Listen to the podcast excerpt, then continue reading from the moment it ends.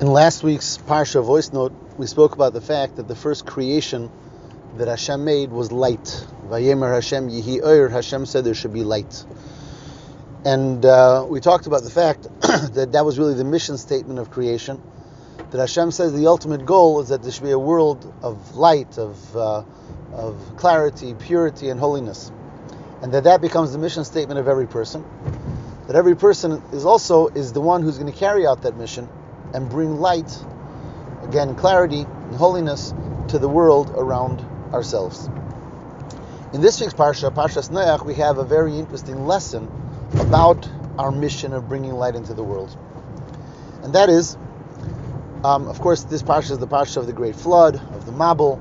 The world was uh, very much misbehaving and was uh, in need of a uh, restart, if you will. And Hashem brings this great flood, which destroys the vast majority of the world, and yet Noach in the ark, together with um, representatives of all different of all species um, of animals and birds and so on, are saved, and the world is purified, and then they come out and start anew. And one of the interesting um, statements or psukim verses about uh, that leads up to the building of the teva, Hashem tells Noach to build the teva, and he tells him to build the ark and how big it should be, and the dimensions, and who to bring there, and so on. And then he said an interesting statement: "Tzohar ta'ase la teva." Make for the teva a tzohar. Now, tzohar is an unusual word in the Torah. What exactly does it mean? So, tzohar comes from the word tzaharaim, which means like afternoon, when, when there's when there's sunlight, when there's uh, brightness in the world. So Rashi the great commentator, brings, he says there's two opinions on what Hashem was telling Noach when he says, Tzohar Tasela Teva. One is that you should make a window, chalon, make a window in the Teva to allow uh, sunlight or light into the Teva. The other opinion is to bring in literally an Even Tova, which means a shining, dazzling stone, uh, some type of a pearl, a diamond, that gives off brightness, that gives off light. And those are the two opinions in the explanation of the word Sahir. So Hashem is telling Noach one way or another, we have, you have to see to it. You're, the, you're going to be in the uh, in the ark, and you're going to be there for an entire year. Um, and obviously, you're going to need light. So Hashem is telling him, I want you to bring light into your teva, and that light can be in the form of a window or in the form of a shining stone, or perhaps it means both. Every opinion that's espoused in the Torah we know has a place and has meaning. So definitely there's two messages here the message of a window and the message of this shining stone that gives light. And the question is, what's the deeper message behind these two forms of light? And in a beautiful talk, the Rebbe explains, he says that whenever you talk about bringing light into any area, there's really two steps and two approaches. One is the window step. The window means that I open up a window to a place where there is light. So I find myself in a place that there is no light, I open up a window to a place where there is light, and that way I bring in illumination from outside. The dazzling stone represents a different idea. The dazzling stone means to find light from within. Typically, stones don't give light. In fact, typically stones represent the inanimate, something that has no, um, no, no life force to it, no spirituality to it, something that seems to be very distant from light. And the shining stone represents that when one polishes enough, one is able to find light even in that area that there is no light, not through the window which is bringing in light from elsewhere. And this becomes a very special message in our mission of bringing lights.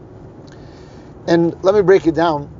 You know, everything in, in the way um, the Torah breaks down the basic um, experience of the world is that there's olam, shana, and nefesh. Olam means space, certain space. Shana means time, and nefesh is a soul, a person. These are three basic elements that we have time, space, and the person, the soul. And all of those areas, we might find ourselves in a place of darkness. Let's take space. There's certain places where holiness is uh, easier to perceive, easier to feel. One finds himself in a holy place, in a spiritual place. So there, you know, it's, it's holy, it's spiritual, it's beautiful. But there are certain places one finds themselves in and one feels it's a dark place. It's not a spiritual place. It's not a place of spiritual clarity. So here we have the two steps. One step is you open up a window to a place of holiness. And the window, a window represents that I'm able to connect to places where the light is clear and is open. You know, today's day we've spoken about, spoken about with the gift of technology today wherever one is, one can be connected somewhere else. There's no such thing that I find myself in one place and I'm just stuck there, because there's always the ability to connect, whether it's to listen to a Torah class, whether it's to uh, connect to someone who's inspiring. We always have the ability to connect outside of where we are, and that's the idea of the window bringing kedusha, bringing holiness into my place, even though my place alone seems to be void of kedusha, void of holiness. But the next step is to go and find that in my place alone, I'm able to polish it, I'm able to create and find the inner light that definitely exists even in that place which seems dark. So, first, I would use the window to be able to connect outward and find the light so that I should be inspired from places of holiness. But that's in order to be able to find the holiness within the place that I am. The same is true with time. There are times of holiness. You know, we just finished the uh, month of Tishrei, which was a month full of holidays, month full of uh, spirituality and spiritual experiences.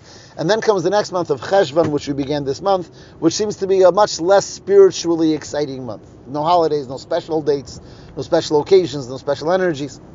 So the time might feel so much of a dreary time, a dark time, an unholy time. And here comes the message of the window. The window is you open a window to the month of Tishrei you remember. You remember what uh, that spiritual month and the highs of the month and the um, resolutions of the month. That's the window that we open from times of spirituality to times that seem to be not so spiritual. That's step one. And step two is to be able to find how in this month, in this time that doesn't seem so spiritual, the greatest spiritual gifts can be found on its own. This month, again, the time that's not the holiday month, not the uh, special energies month, is a time when, when we work with it properly, is able to become a shining stone in and of itself. And the very same is with people. Um, some people we see are, you know, holy people, great people, special people, spiritual people, um, seem to be very illuminated people. And some people, uh, we might perceive them, and some people perceive, perceive, themselves to be more dark. The spirituality is not doesn't uh, doesn't shine within them. And again, we have the window and the shining stone. The window is we open up a window to the people who are not inspired or not spiritual to others. And that way, the spirituality of the spiritual, of the tzaddik, of the great person, of the spiritual person, is able to shine and illuminate even the person who's not that spiritual. But ultimately, we go to the, to the stone, the shining stone, and we're able to find how within every person there is that inner holiness and inner shine that definitely is there on the account of the neshama of every single person. I'll take this one more step. If you look at the, all this was talking about in, in, in the microcosm, if you look at the macrocosm, the world in general, one might say there's godliness, there's holiness, there's spirituality, but then there's the physical. There's this physical world and this natural world. The physical, natural world is not a place of holiness, it's not a place of spirituality. And again, the answer is going to be the window and the shining stone. The window is we have to open a window from the spiritual to the physical, from the holiness to this natural world. But ultimately, it's in order to understand that this world itself is and can be made to be a shining stone, a source of spirituality, a source of holiness, because Hashem created it and invested within it His holiness, His purity, His greatness, and it's up to us to be able to find that not only through the window of bringing spirituality into this world, but by showing and, and creating and transforming, or not really transforming, but polishing and finding within this world its inner holiness and its inner beauty. May we all find that and see that within ourselves, within the world around us very quickly, personally and collectively with the coming of Mashiach. Have a wonderful Shabbos.